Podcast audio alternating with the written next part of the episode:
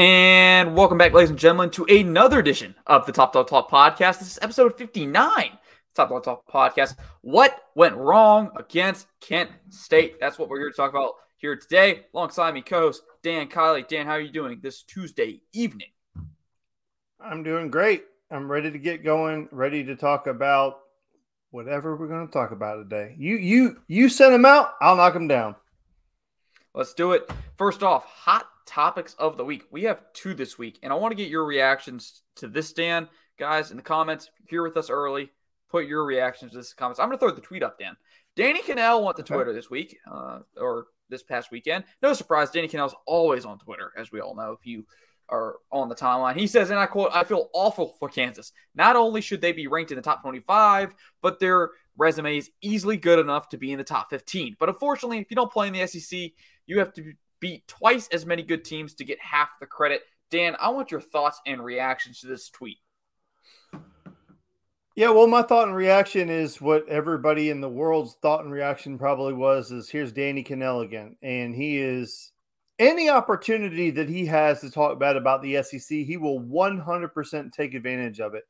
it. His takes are about as bad as you could possibly get. He's wrong on just about everything. But at the end of the day, it's all about driving clicks, and he's able to do that. He's got way more followers than I do. Uh, ESPN sees value in him. So at the end of the day, uh, good for him, right? Good for him. But it's it's one of those things that I always talk about when we talk about the media and all. It's it's more it's more about being click based than it is being correct. And we see that time and time again. Now, there are some people in the media who are taking the job very seriously and do a really good job. Uh, he's not one of them, um, but he does drive traffic, which is good for the program. So, does he have a point? Should Kansas be should Kansas be ranked? They probably should be ranked, but like 25 or 24, yeah, they're undefeated, but they're not beating anybody of quality. The other part of his tweet was if they were in the SEC and undefeated, they would be ranked. You would be correct, sir because if they were in the SEC beating SEC teams and they were undefeated, they would deserve to be ranked. Heck, they might even be a top 10 team, but they're not in the Big 10 or and they're not in the SEC. They're not in the ACC. They're in the Big 12, right? And they haven't played anybody. Uh, do you have the schedule up? Because that's way too small for me to see. Uh, yeah, that is supposed to be your schedule. Can you see now? Yep, I got you. So you've got um, Tennessee Tech. Okay, Tennessee Tech. Houston. I, will give them credit for the Houston win. Um, the West Virginia win was a good win. So you know maybe they should be ranked. Maybe they should be ranked. It you know in the top twenty-five. But it, it's at the end of the day, is Kanell taking a shot at the SEC uh, and the SEC what he considers the SEC bias just because he's an ACC guy. So um, I, I wonder if those takes would continue if FSU ends up in the um, in the SEC.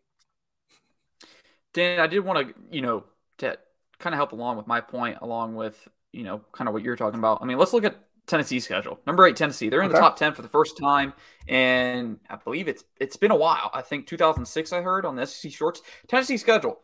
You beat a ranked Pittsburgh, 34 to 27. They were shoot maybe a top 15 team when they played them uh, over there uh, this past you know just a few weeks ago they beat them 34-27 yes i know Kedon Slovis got hurt but hey you play with who you have on the field unless you're alabama okay unless you're alabama you don't play with it uh, unless you're alabama you uh, claim injuries are the reason you lose every game you lose play ball state okay week one yeah cupcake akron cupcake florida in my opinion, yes, Florida's been slandered. I, I, know we like to get on Florida's case. Georgia fans especially like to get on Florida's case. But hey, they beat a pretty good, they beat a decent Florida team. Florida's a good win. Whenever you beat a power, a former powerhouse like Florida, it's a good win, Dan. Right? Florida was ranked when they played them. So this, I mean, this illustration is a little bit, you know, whacked or whatever. But you know, Florida. A lot of people picked Florida to win that football game. That was a good win for Tennessee. We both hate Florida. I don't believe it or not, I don't hate Tennessee. That's completely off subject. I, I don't hate Tennessee, but I hate Florida, and that's a good win. So I mean, Tennessee has a better a better schedule. I'm sorry. I mean, the Houston win was nice, but it's Houston. So I mean, in what world are we? Can, it doesn't matter. It doesn't matter. Let's get on to the next hot topic, Harrison. I want to give it to you. Can I give it to you, or you just got more on this? Go go ahead.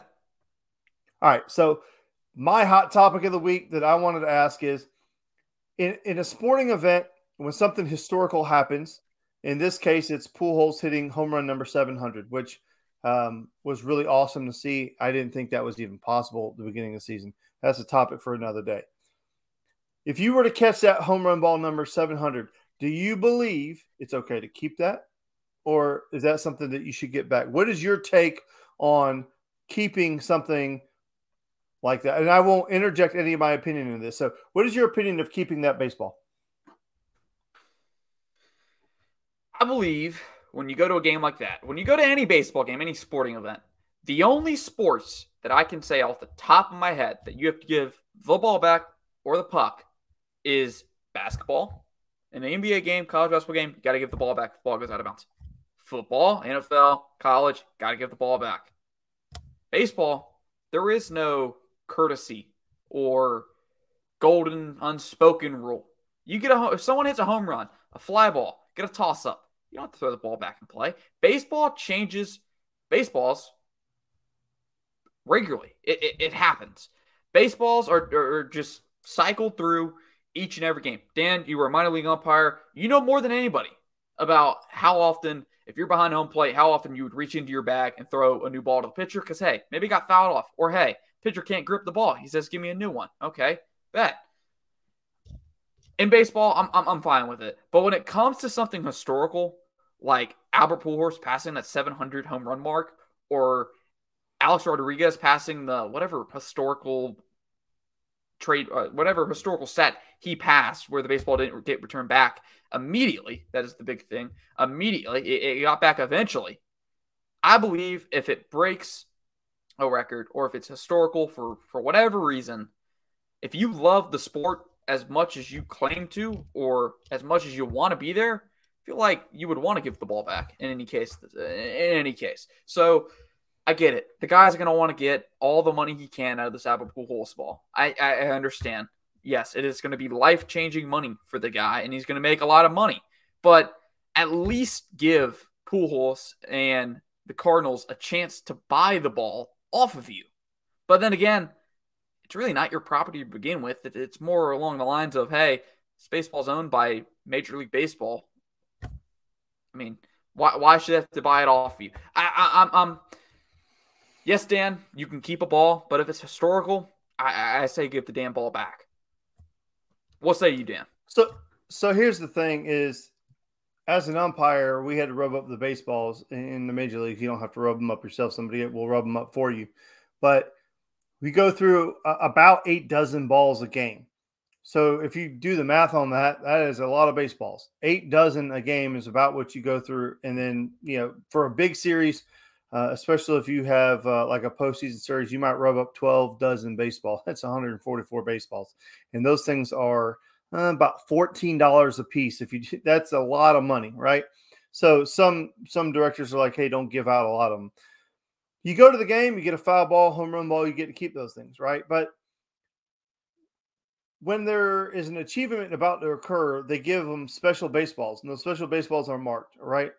And I think that baseball should put in a stipulation that if you buy a ticket to this game and you catch that ball, you have to give it back, right? So by like there are certain things that whether you acknowledge it or not on the back of your ticket, there are certain things by buying that ticket.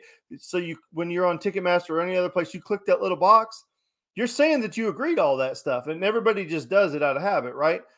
I think to protect themselves, baseball or whoever else whenever there's a significant event about to occur on those tickets, they should put it back in there where if you catch that ball, you have to give it back. Because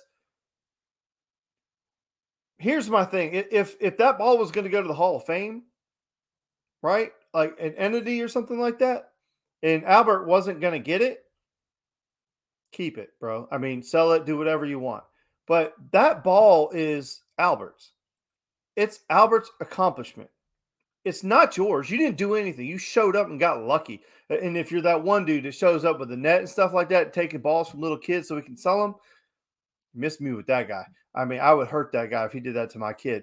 Um, and there are guys who specifically buy tickets in certain areas because they want to be the guy to catch that ball so they can cash in on it. I've just got zero respect for those people. Like I've got zero respect for the grown-ups who stand there with a book full of cards trying to get people to sign after every single game so they can turn around and sell them on eBay. And my biggest issue is that you're affecting the way that the players approach the game. You're affecting the way that uh, players approach kids.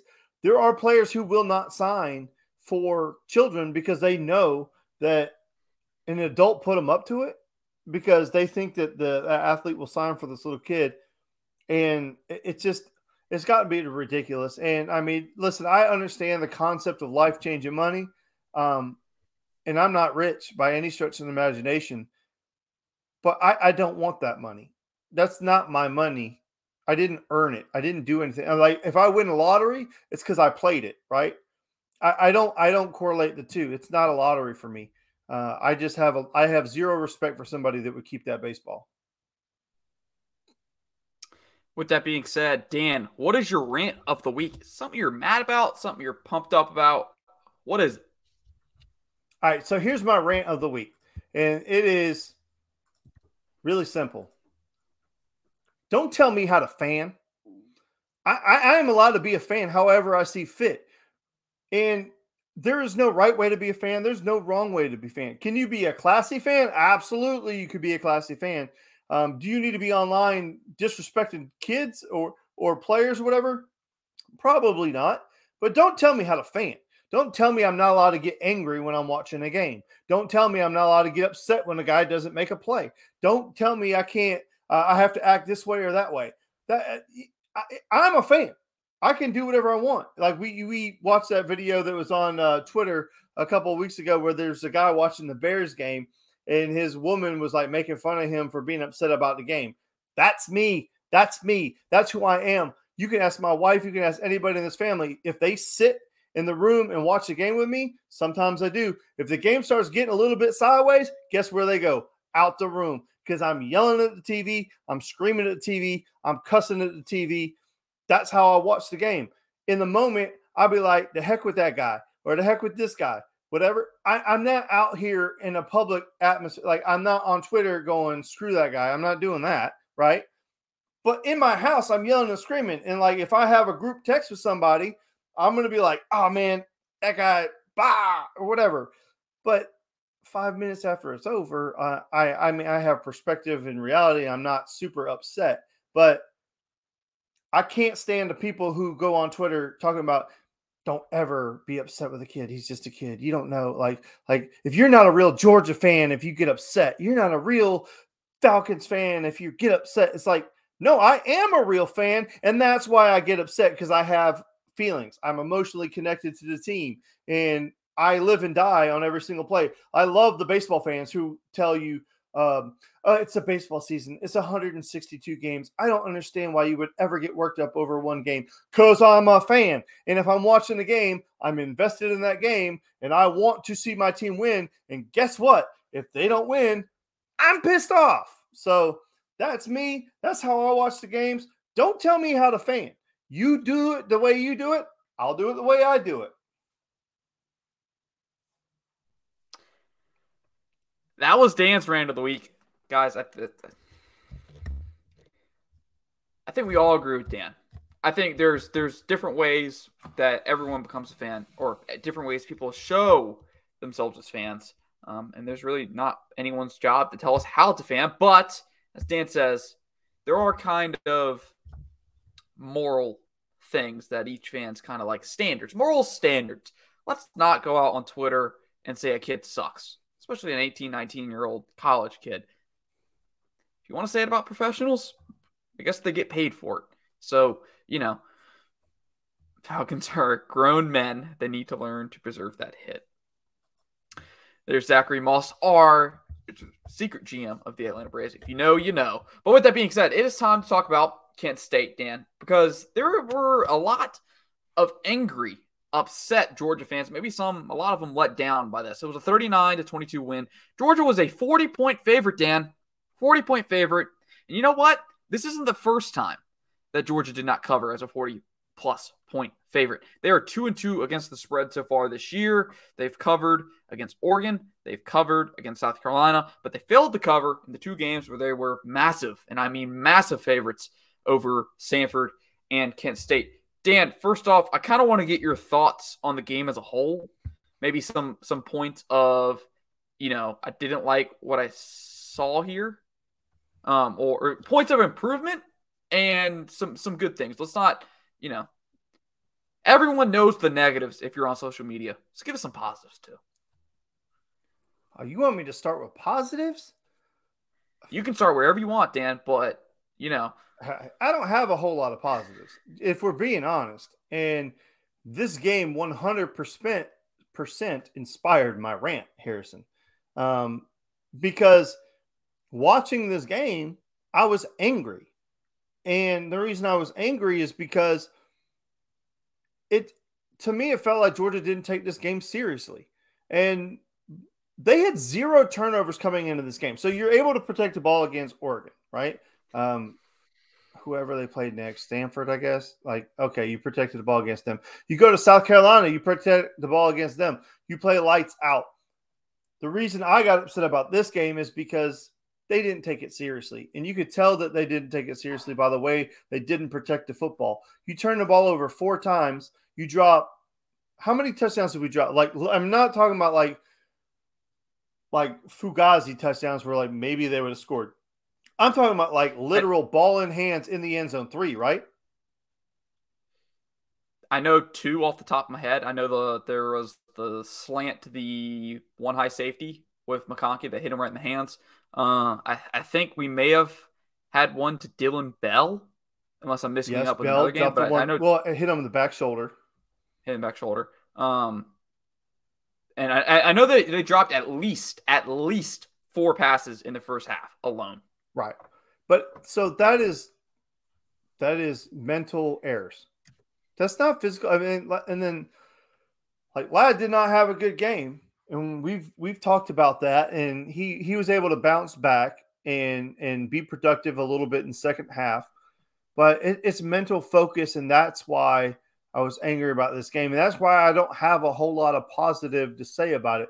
Uh, Stetson Bennett was not crisp and clean. I mean, his stats say 27 of 36, 272 in, in an interception. Listen, I get it, but this is a game where if you're a Heisman Trophy winning quarterback, you put up 500 yards. You just do. I mean, this is not real competition for you, right? Um, Brock, ba- uh, listen, okay, positive. Brock Bowers played lights out. That that man didn't do a single thing wrong. Um, you could find something that almost every single player on that team did wrong. You can't find anything that Brock Bowers did wrong. I don't know if he missed a block. I, I don't know if he he didn't do a darn thing wrong, and he looked impressive. So yes, there's a great one. Um, but otherwise, I mean, our running backs did not look crisp, and that's I mean, I know there's a specific running back that was um, that was getting a lot of heat for whatever reason, and that's and that's silly, right? I mean, like Daijun Edwards to me in this, like uh, Daijun Edwards, I think should get more carries, but to say that Daijun should get more carries doesn't mean I don't like the other two. It's just that I really like what he has, right? And I, I feel like our fan base ha, from time to time has the the propensity. Uh, uh, what's the word I'm looking for? It has the tendency to attack one guy to clear room for the other guy. When two things can't really be necess- true at the same time is what you're. I yeah. think is what you're trying to get at. You know, right? It's like you can want more carries for one guy, but that doesn't mean at the same time that you don't like the other guy. And we had a running back that was just getting a lot of smoke for no reason. And I'm glad that particular guy, Kendall Milton, is part of our football team. And you know, no, I'm not going to sugarcoat it and and tell you he's the greatest running back in the history of the world when maybe he is, maybe he isn't. But I don't understand why our fan base has the tendency to attack people because, like, did he have the best game in the world? No, he didn't. I think he would tell you that he didn't, right? But I mean, to disrespect him is wrong, and that that really that was one thing that really bothered me about this game is how, like, you know, we talk about don't tell me how to fan, right? Well, I, I mean, I won't tell you how to fan, but I tell you, Like, I don't understand why you would badmouth a kid on our football team. Yeah, it, it doesn't make sense, and especially uh, getting up in the the public scene of calling out parents is definitely not a good thing uh, to do. You know, like Dan says, we're not going to tell you how to fan because Dan just had a whole segment on it. But if you're a fan of the team, why would you go after a player's parents or a player themselves? Doesn't quite make sense if you're a fan of the team. So with that being said, uh, yeah, Dan Brock Bowers was a a positive. Just I mean, he's always this whole season so far he's been a positive. There hasn't been one game where I know there's been some games where he's been quiet according to Brock Bowers standards. They have okay.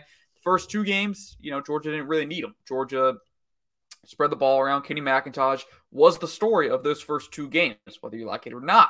He he got I mean he made big plays. Kenny McIntosh was the most explosive player on Georgia's offense first in the first two games. Turn the page. South Carolina and Kent State. Brock Bowers is that explosion.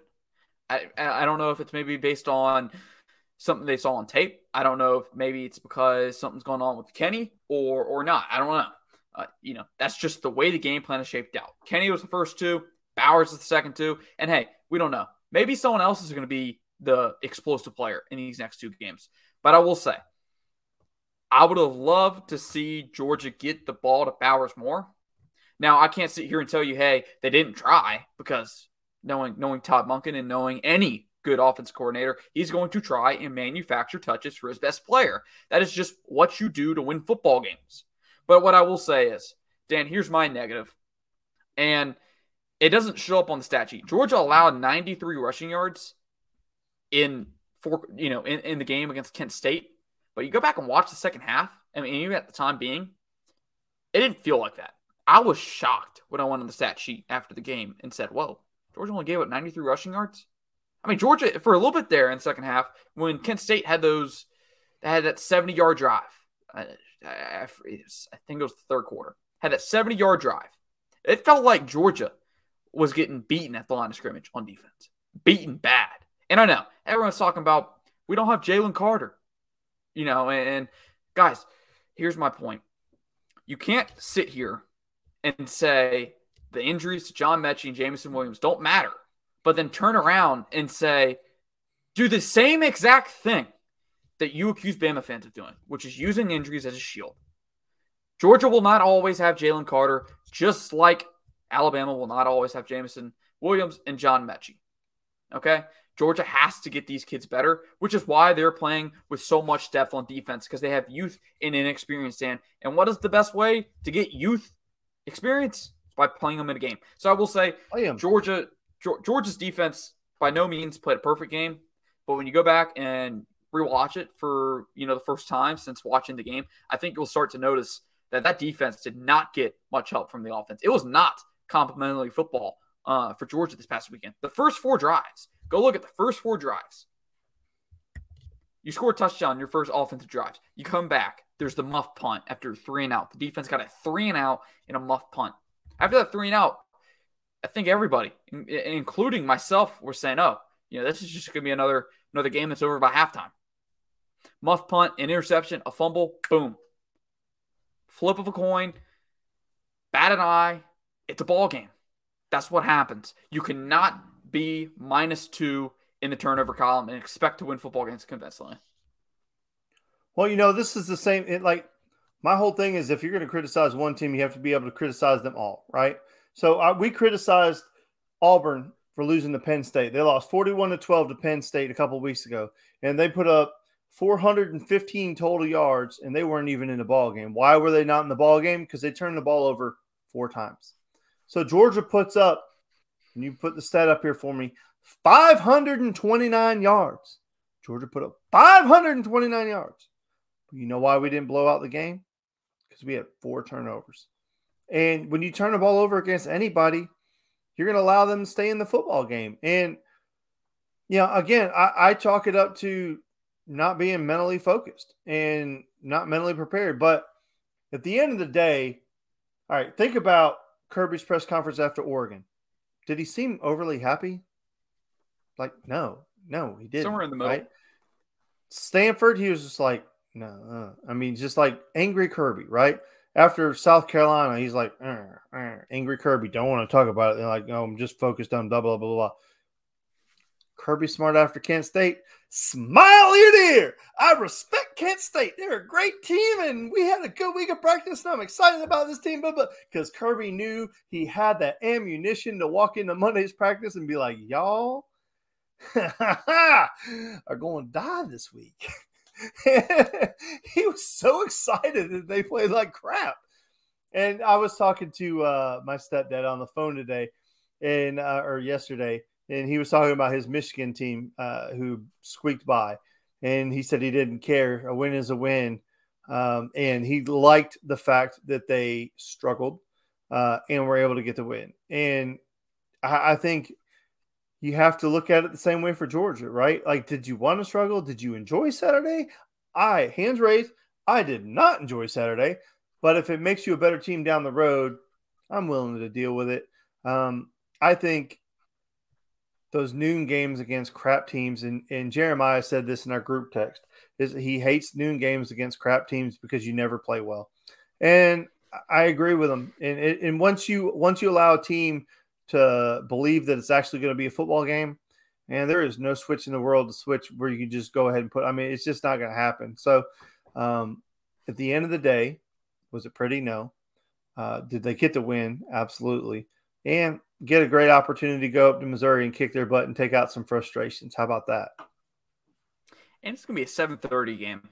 7:30, first night game of the season, Dan. I know it's on the road, but heck, Missouri always has some type of atmosphere there. I remember when Georgia's played there in years past. There's always been something there.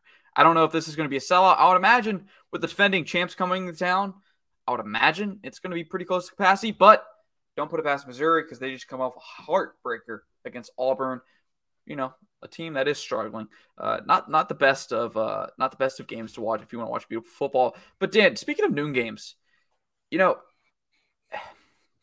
I think there's a tendency for people to talk about noon games and how people handle noon games as a culture thing. I don't think it is a culture thing. I think you could have the best culture in all college football, but there's just still going to be those times where, hey, the team isn't taking somebody seriously. And, and, and from our perspective, outside outside perspective, it did look like Georgia was kind of reading their press clippings a little bit or not buying into the fact that hey, on any given Saturday, you can lose no matter who it is. That that's the outside perspective. And I I don't care what anybody tells me from inside the building. They're not going to put it out there. They will not that they were looking past Kent State because that's a bad look for them. But you go back and look through history, those noon games have always been a spur in Georgia's side. I mean, heck, you go back a few years ago, Georgia lost a noon game to South Carolina, and I hate to bring it up because I know it still scars people to death. But Georgia did it. But I did like a tweet people put out. Someone put out. I think I, I believe it was from the Backstreet Boys. Said something along the lines of, you know, if this was back in 2016 and Georgia played like this, you probably lose. Which I tend to agree. I think if you played like that a few years ago, I, I think Georgia probably loses that game. A, because they don't have the talent, didn't have the talent they have now. B, I don't think the culture and the buy in was there where it is now. I think Georgia, obviously, you're talented enough to get by. But Dan, what is the marking of a great team? Is you can play your worst is still enough to win. Georgia played its absolute worst game of the season and still had enough to win. And it wasn't it wasn't by the skin of their tinny you know, uh, the skin of their chin. It was, you know, we still won by 17 points. Where you go back and look at Alabama, they played their worst game against Alabama, uh, against Texas on the road at Texas. They won by one point. They won by one point, Dan. They were a 20 point favorite. You want to talk about go back to 2016. I was at the Georgia Nicholls State game. They won that game 26 24. I don't remember the specifics of it because I have somehow blocked that game out of my memory. Um, but I was there with my son, and I, I, maybe I'm wrong, and somebody would definitely be able to correct me. I think we had to pull that game out of the fire. I, I, I, for some reason I was thinking like maybe they had like a field goal attempt at the end of the game to win it or something. But I mean, to your point, and the reason I bring that up is because I really thought we were going to lose that game. Like, I'm sweating, like scared to death we were going to lose that football game. We played like dog crap against Kent State, but not even for a millisecond did I feel like we were going to lose that game. And I, I, think that is the biggest difference. Um, to your point, oh hell, here we go. What what do we got here? I don't know why you're doing this. I can't read this stuff. Sorry, I, will read it out for the people there. Georgia had three turnovers in this game, had three penalties for 34 yards, had 161 yards rushing, 167 yards rushing, 206 yards. He had 373 yards of offense, five of 13 on third down. He allowed six to 16 on third down, 236 yards. So it was a much closer game in terms of yardage and in third down. Some of the key statistics, you you were you were at zero in turnovers thanks to you know Nicholls State playing just as bad as you were on turnovers. But like to Dan's point, Georgia almost lost that game. Probably should have. So I listen. Yeah, I, I we're going to go to Missouri. We're going to go to Missouri, and we are going to. I think it is a good week to be a Georgia fan because I think there are a lot of kids who are having a really rough week of practice, and they are looking to hit somebody else. And I would, I have a sneaky suspicion that Georgia is going to look as explosive as they've ever looked on Saturday. And I think you're going to see Kirby with the biggest grin on his face that you've ever seen on that coach's face because he knows that he gets to unleash the dogs on Saturday with some vigor behind them. Um, and actually, side note, really good thing that we're not playing at home on Saturday because it was going to be messy. But um, I, we don't have a whole lot to say about the Missouri game. Um, but you did see some good news for the dogs right before we came on. You want to tell them, Harrison? Yes, as Zachary Moss flashed up on the screen, his comment Georgia did gain a commitment from four star wide receiver Tyler Williams out of, I believe was Lakeland, Florida, if I remember off the top of my head. As a as someone who puts together helps put together show notes here with Dan, probably should have prepped for this because you know I probably we probably should have known that this was coming or is a real possibility. So that is on me, but I'm not a recruiting expert one bit, and I think Dan would tell you he's not a recruiting expert either. So I don't even feel comfortable sitting here and trying to tell you about Tyler Williams. But I do know from from a few things that Brooks Austin has said over uh you know over his time covering Tyler Williams, it is that he he could be a, a pretty good player, as evidenced by his high star rating. I know it's not. The stars are not everything in, in, in high school to college, that transition. It's not everything, but it does give you a little feeling of where people around the industry think he could be uh, DGD podcast. Robert Reynolds, shout out to the DGD podcast. About so about Mizzou, Eli could get his coffin nailed shut after Saturday. You know, I could see that with uh, there were there were rumors that Auburn was going to fire Bryan Harsin if they lost to Missouri last week at home, which I, I don't doubt at all. But why why put that out there if you know you're going to put them if you know you're going to put the dog to rest? Why you got to let the dog know? Why let why let everybody know? Why put it out there you're going to fire your head coach if you know for a fact that it just takes one loss to fire your coach? Why do it? Why do it? It, it doesn't make sense to me. I don't I don't agree with that. Uh, Zachary Moss says also Luther Burden went out and deleted everything Mizzou related to his social media. Um, I, I, I don't. Luther Burden confirmed like Luther Burden is going to be the first player in NCAA history to transfer in the middle of the football game, play the second half with the Dogs. I will say this for everyone out there: please don't read too much into this. It happens all the time uh, with with kids these days, especially on social media. You know, you delete delete things off your Instagram, delete things off your Twitter all the time, delete all associ- uh, you know association with something, and at the end of the day, it comes up comes out to be nothing. Comes out to just be, you know, you're making headlines about nothing. So uh, we'll wait and see on that. If there hey, anything somebody, does progress, didn't somebody else do this uh, like a, a couple months ago, right before the season started? Wasn't somebody else who did that? Potentially, it's not coming off the top of my head. Yeah, there was another big name player that deleted all of his stuff right before the season, and then he's like, "Oh, I'm not going anywhere." Um, uh, Kayshon Booty. Boutte, yeah. Uh, may, I do remember him deleting. There was rumors about him entering the transfer portal after LSU lost to, I believe it was FSU, Florida State, uh, earlier in the season. But since then, uh, he's had a child, so congrats to him. And I believe he's he's still with the team at this point. But anyways, guys, Dan, 27 and a half point favorite, just Georgia cover on the road, 7:30 p.m. kick. So I hate saying that a team will cover, especially these lofty, but after the way that they played against Kent State, I would lay those points because I have a feeling that Georgia. So it's one of two things: either you lay the points because you believe Georgia's an elite football team and they're going to be pissed off and they're going to play, or you don't think Georgia's an elite football team and Kent State exposed them. So you're either on one side of the equation or the other. If you're like I am and you believe Georgia is an elite football team, you take those points and you laugh about it because I have a feeling that Missouri is going to catch a butt beating this weekend. Yeah, I'm along the same lines with you. Georgia's coming off a disappointing performance, whether they want to say it out in public or not. They know they underperformed. They know they could have won that game by a lot more. They know they could play a lot more clean uh, than they actually did. I'm not going into this weekend, going into this week before the Kansas State game even take play, took place. I'm going to be completely transparent with everybody, just like me and Dan talked about over the weekend. We the rant of the week that we were going to do, and it may not even been Dan's rant of the week. It may have been my rant of the week. Was you know Desmond Howard uh, said in an interview with DawgNation's Mike Griffith to pump the brakes on Stetson Bennett's Heisman talk, which at the time seemed kind of wild because he was playing like one of the best players in college football. And I'm not saying he's not playing like one of the best players in college football because, I mean, yeah, he had one bad game, still got a rushing touchdown of it. And like Dan said, in that game, when when you play four quarters against a team you're a 40 point favorite against, if you play four quarters, you're supposed to put up numbers. So let's let's that was going to be something we talked about because I, I, think going into the game, we all expected Georgia to go out and blow them out of the water, and they did not. So, complete transparency, that was something we wanted to talk about, but now it's not.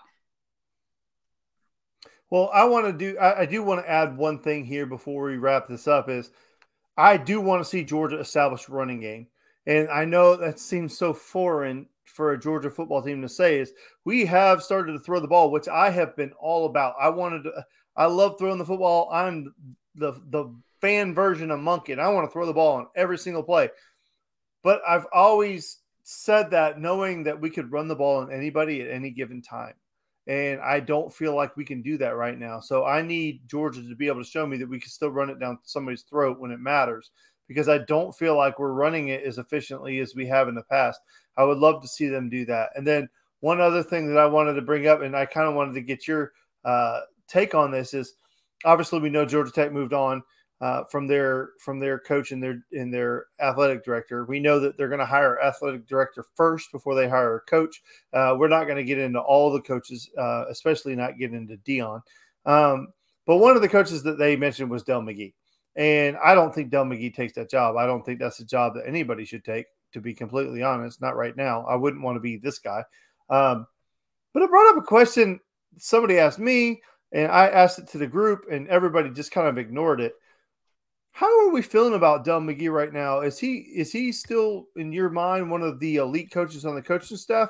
I know that uh, publicly he's been kind of taking a little bit of criticism because he's missed on some really talented backs here lately, where he used to get the best of the best, and now we're not necessarily getting the best of the best, uh, especially with the Justice Haynes going to um, Alabama.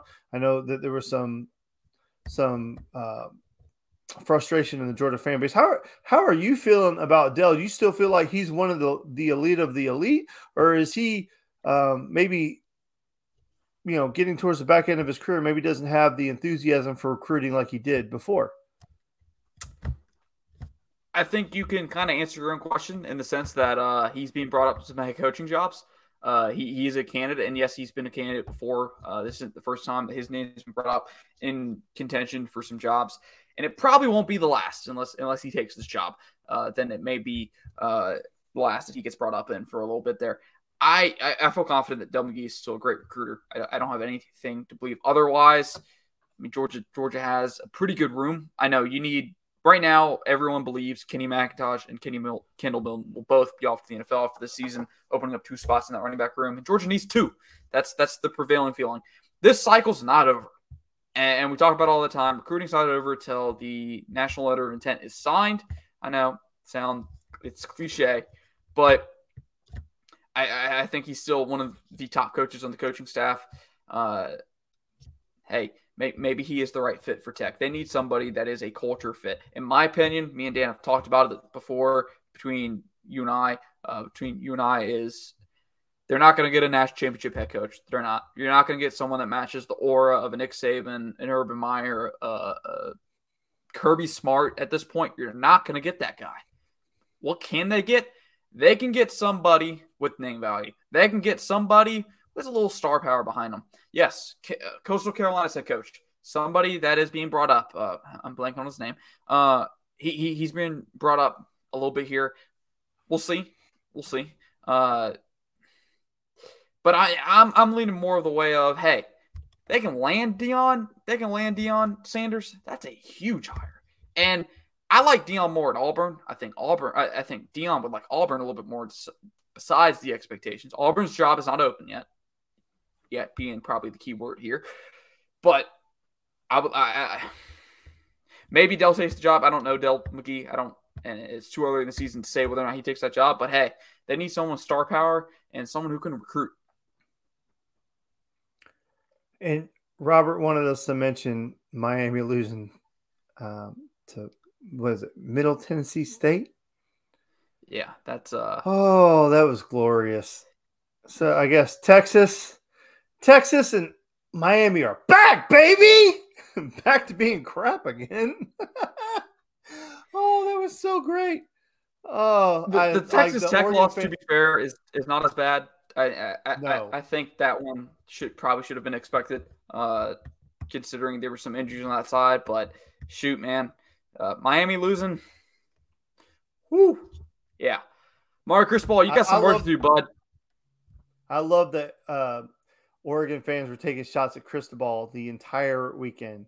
Just like, hey, congratulations, Miami. This is why we didn't want them anymore, and all this other stuff. And like, oh, now you get to know. But um, yeah, man, it's just it's been um it's been a, a pretty wild and crazy college football season to start out with. I know um, in the preseason, we talked about we love to see upsets, and and I think I said at that time you don't actually see a whole lot of upsets. Like you may have one or two that or whatever uh, for a whole season, but this year I feel like we've had quite a few. And you know, we talk about parity in college football. I don't believe we'll ever get to the point where it's like a level playing field where everybody's on the same level. I, I don't believe that. I believe you have your elite teams and then you have your middle of the road teams. And then I have some teams at the bottom who can pop up and beat a good team once in a while. But it is fun to see. Absolutely. And I want to bring something up real quick, Dan, because um, it's something we sparred on in the offseason. You kind of kind of brought around to it, uh, kind of hinted at it. So if you've been with us for a little bit while now, you probably should have seen the preseason expectations, preseason predictions. We gave our SEC standings. Me and Dan kind of sparred a little bit over Arkansas, Texas A&M, the placement of those two programs. Dan, I don't think it's over.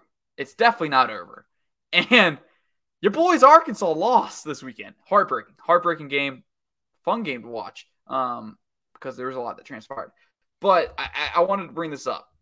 I wasn't feeling too hot about my pick of Texas A&M being second. It was a comfortable pick. It was the it, it was the normal pick back in the offseason. Heck, they just beat Arkansas, a, a, ranked Arkansas that was in the top 10 this past weekend. Okay? They got some talent. But it doesn't come without its losses. A&M just lost one of their best receivers for the rest of the year. I don't think it's out of the realm of possibility, Dan, that Texas A&M probably comes in third, just like you predicted. Or, or third or fourth. It's only it's only a matter of time. Listen, I know that they beat Arkansas, and Sam, you let me down, buddy. Um, I was really, I really needed you to to KJ. Come on, KJ. I mean, I'm kind of with Jonathan, where like I, I said, Ole Miss. Like if I had a, a, if I had to pick a different SEC team to root for, I'd probably pick Ole Miss. But he picked Arkansas. I could root for Arkansas. I mean, any day of the week. I, I wouldn't have rooted for Arkansas because of Bobby Petrino, and I can't stand anything about that man. Um, but Sam Pittman is a national treasure and deserves to be treated that way. So is Lane Kiffin. Lane Kiffin is the gift that keeps on giving. Like, like if you if you don't love Lane Kiffin, I don't know what to tell you. Um, but um, His yeah, like they let me. watch. Yeah, I, I mean, like if I had if I had to pick a different SEC team, it would be Hotty Toddy. I mean, I would be all about some Lane Kiffin. But yes, they let me down, and I need somebody to beat the crap out of Texas A&M. I, I'm like, they've lost a game already, but like they haven't been humiliated yet. October eighth, Dan. October eighth. I think. No, uh, I need think- more I than that. Like- like- coming. Yeah, October. 8th. oh, Rob Robert thinks LSU is going to give it to him. That would be fine, Robert. I, I'm on board. I, like, listen, I I, I would be on board with everybody beating them. I was looking at something, Dan. LSU's Yes. defense ranks 11th in total defense, right behind Georgia's. I didn't know that. I didn't realize LSU's defense was that good. And they're starting to put together an offense. They get Kayshon Boutte back and, and, in and start getting Jayden Daniels and those two some chemistry. I don't think it's out of the realm possibility that LSU gets in a shootout with anybody uh, with with uh, Texas A&M. Texas A&M's offense is not good. They're averaging around 24, 21 points a game. It's not good. They they rely on their defense just like 2019 Georgia. Although I think Georgia's offense was probably a little bit better, had a lot more had had, had some more talent on the offensive end as opposed to Texas A&M. But hey, Dan's Dan's looking pretty much like a genius at this moment because you got all those five stars, Jimbo, but you haven't really done anything out of them with them. And hey, what are they going to do against Mississippi State? Georgia's Mississippi State in the schedule, Dan. And after last week's performance, it's going to be interesting to see how Georgia performs in Starksville against Mississippi State. So, with that being said, guys, that is going to wrap it up for episode 59 of the Top Dog Talk podcast. We appreciate everybody who is with us down here in the comments. Shout out Zachary Moss, Jonathan Williams, DGD, the DGD podcast, Robert Reynolds, and yes, he's not here, but our friend Jeremiah Stoddard down on the power rankings again. The friend rankings not here, not present, not show of support. So, with that being said, give us a follow. Hold up, I am not prepared. There we go. Give us a follow. There's the Twitters down below at Dan Kiley three at Harrison Reno eleven at Harrison Reno. Gosh, make sure to subscribe to the podcast wherever you get your podcast. Make sure to like and subscribe here on YouTube. Guys, I was talking to Dan this past weekend, this past Friday. We, we've been doing well, guys. We've been happy. Uh, the channel. We hope you enjoy the content. We've been having a lot of fun doing it. Uh, we continue want to see this place grow so we can get some more listeners and interact with more of you. Also, real quick, we got a special announcement, Dan. Yes, tell him, Harrison. dog What are you, Talk. Harrison? What are you doing this weekend, buddy? The Top Dog Talk podcast is taking over high school football on Friday nights, guys. As of right now, Dan and I are selected to cover Gainesville at Lenore. It's going to be a Lanier, hopefully dude, a Lanier. Lanier. Gosh, sorry. There's a uh, place back in my hometown called Lenore. Lanier. Make sure to check us out on the radio network. uh, On the radio, Dan, you want to give some some details? Yeah, it's going to be on 94.5 The Lake, and you can go to Access WDUN, and there's going to be a link on there. Just go to um, the sports section and then Friday Night Lights. And then underneath the Friday Night Lights thing, it will give you a link to every single game. You can watch us. Uh, Harrison has been over preparing this week. He is excited about his opportunity to be on the radio. I, I hope that you guys will tune in at least a little bit to the game and um, and listen to your man Harrison do his first game on the radio. I enjoy Dan's rants too, buddy. Thank you. we created Dan's Rants Roberts because the dude likes to speak. So I was like, hey, dude has some juice, uh, as our friends Brooks would say about Dan. Dan has juice, so let him show that juice. Guys, make sure to come hang out with us on Friday night. If you want to get your taste of Friday night football action on the radio, make sure you come hang out with Dan and I. It's going to be a fun night, guys. We're talking football for what, maybe two hours? I think two hours. I've, I haven't been at a high school football game in probably about a year now. So, with that being said, that is going to be episode 59 of the Top Dog Talk podcast. On behalf of Dan Kiley and on behalf of all the Top Dog Talk YouTube channel and the 4Y podcast every Sunday over at the Film Guy Network at 7:30 talking national talking the National Football League guys. That is going to wrap it up for episode 59 of the Top Dog Talk podcast. We'll see you back next week.